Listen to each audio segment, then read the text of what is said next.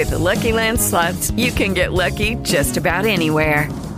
This is your captain speaking. Uh, we've got clear runway and the weather's fine, but we're just going to circle up here a while and uh, get lucky.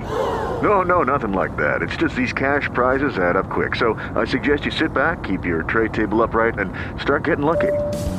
Play for free at LuckyLandSlots.com. Are you feeling lucky? No purchase necessary. Void where prohibited by law. 18 plus terms and conditions apply. See website for details. Joining us right now to talk about something that I had a, had questions about the other day, and uh, Aaron decided to get the very bodacious and perspicacious Lis Wiehl, Fox News legal analyst, to join us on AM Tampa Bay this morning. And it's in regard to something that happened. Uh, this happened, I guess, a couple of years ago. It seems like, Lise, um, where an Al Qaeda leader was killed by a drone, but he was also an American citizen. And we questioned the constitutionality of that at the time that the, that American citizens do have constitutional provisions to protect them from their government. And I don't think it was.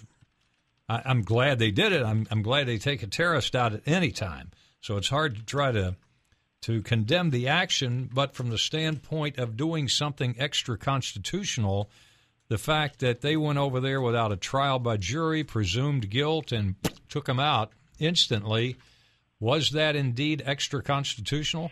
It was not, and I've read, uh, redacted, albeit, but I've read the 40-page memo from the Department of Justice that that justified all of this. It just now came out, which is why this story is, is so, you know, on the news right now. But according to USC uh, 18, uh, Section 119, and also the resolution after 9/11, if you know, and you being, you know, the president, CIA, the highest level of government know, have great, really good, you know, top-notch intel, saying that you've got a terrorist there, imminent threat about to happen, uh, no way to get him. I mean, we can't get him from the government point of view, and you know, very, very little risk to civilians or innocent people. Then the president can basically sign off on a death warrant without a trial. That's the due process. Is going through all those things I just I just mentioned. Yeah, that's uh, that's.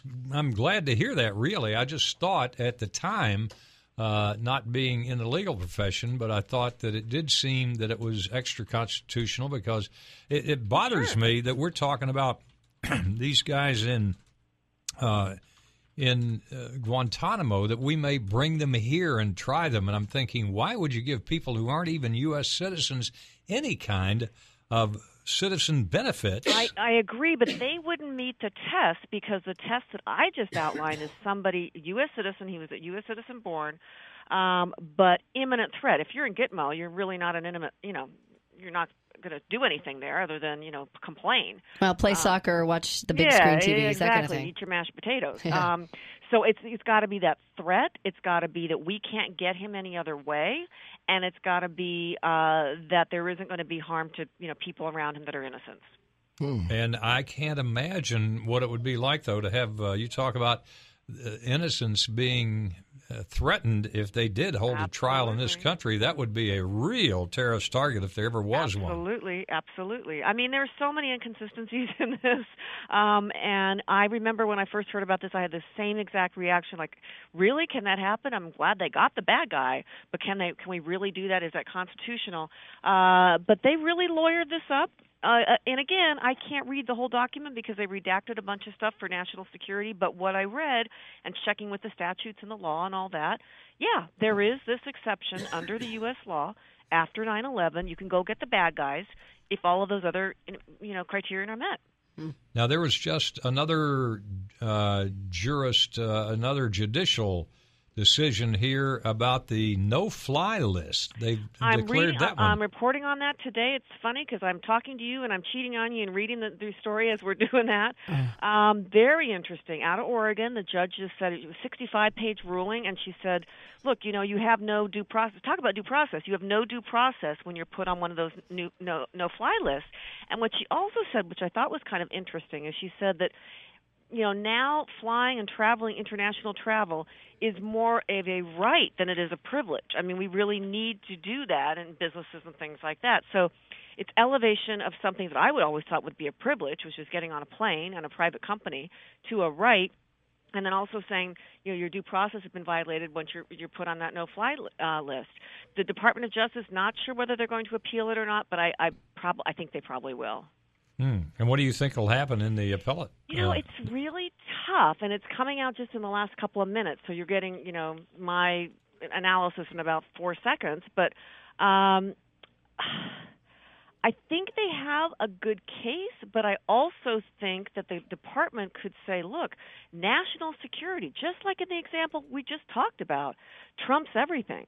And if you really feel like there's somebody on that plane that is going to make everybody else forget about it, nervous, crazy, but really there's a chance they may be a terrorist, I don't want that person on my plane. oh, I know, I know. just don't. I'm sorry. Mm-hmm. and and we're I wouldn't be on the plane with No, Sam. Sam- under no I'd be getting off.